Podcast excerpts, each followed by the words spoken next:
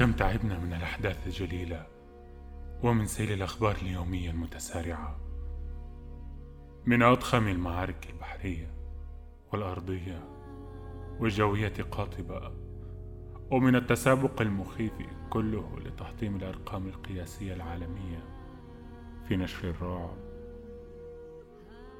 لكن التاريخ يشبه إلى حد بعيد الحياة الإنسانية عموما.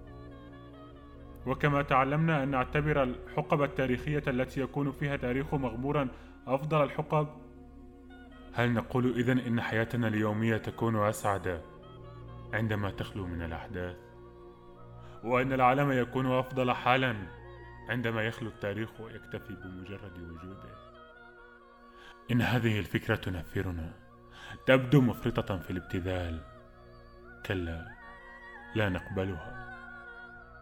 ومن غرف الذاكرة التي طال هجرها تبعث في العقول أبيات معينة من الشعر ومن الأقوال الحكيمة. كملاحظة جوتا أنه لا شيء أصعب على التحمل من تعقب الأيام الطيبة. لكن جوتا كان على حق. إن الإنسان يتوق إلى السعادة لكنه لا يتحمل قدرا كبيرا منها. السر يكمن في حياة الفرد.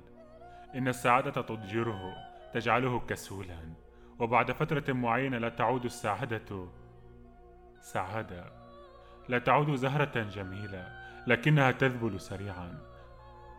لعل هذا يصح أيضا على التاريخ.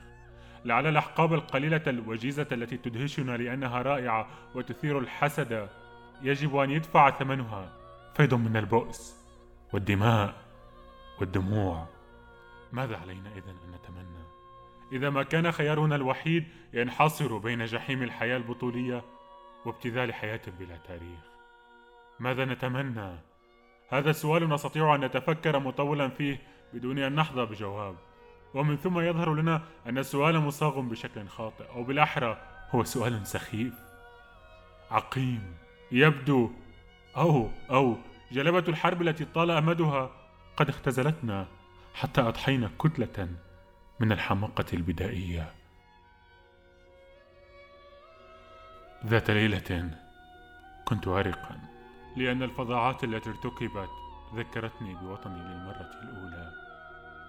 كتبت قصيدة حاولت فيها متحديا الرعب. أن أعترف بإيماني.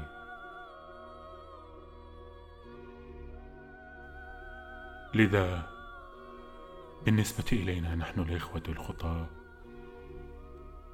الحب ممكن حتى ونحن على خلاف لا الرأي ولا الحقد وإنما الحب الحليم والحلم الحلم المحب يقربنا من الهدف.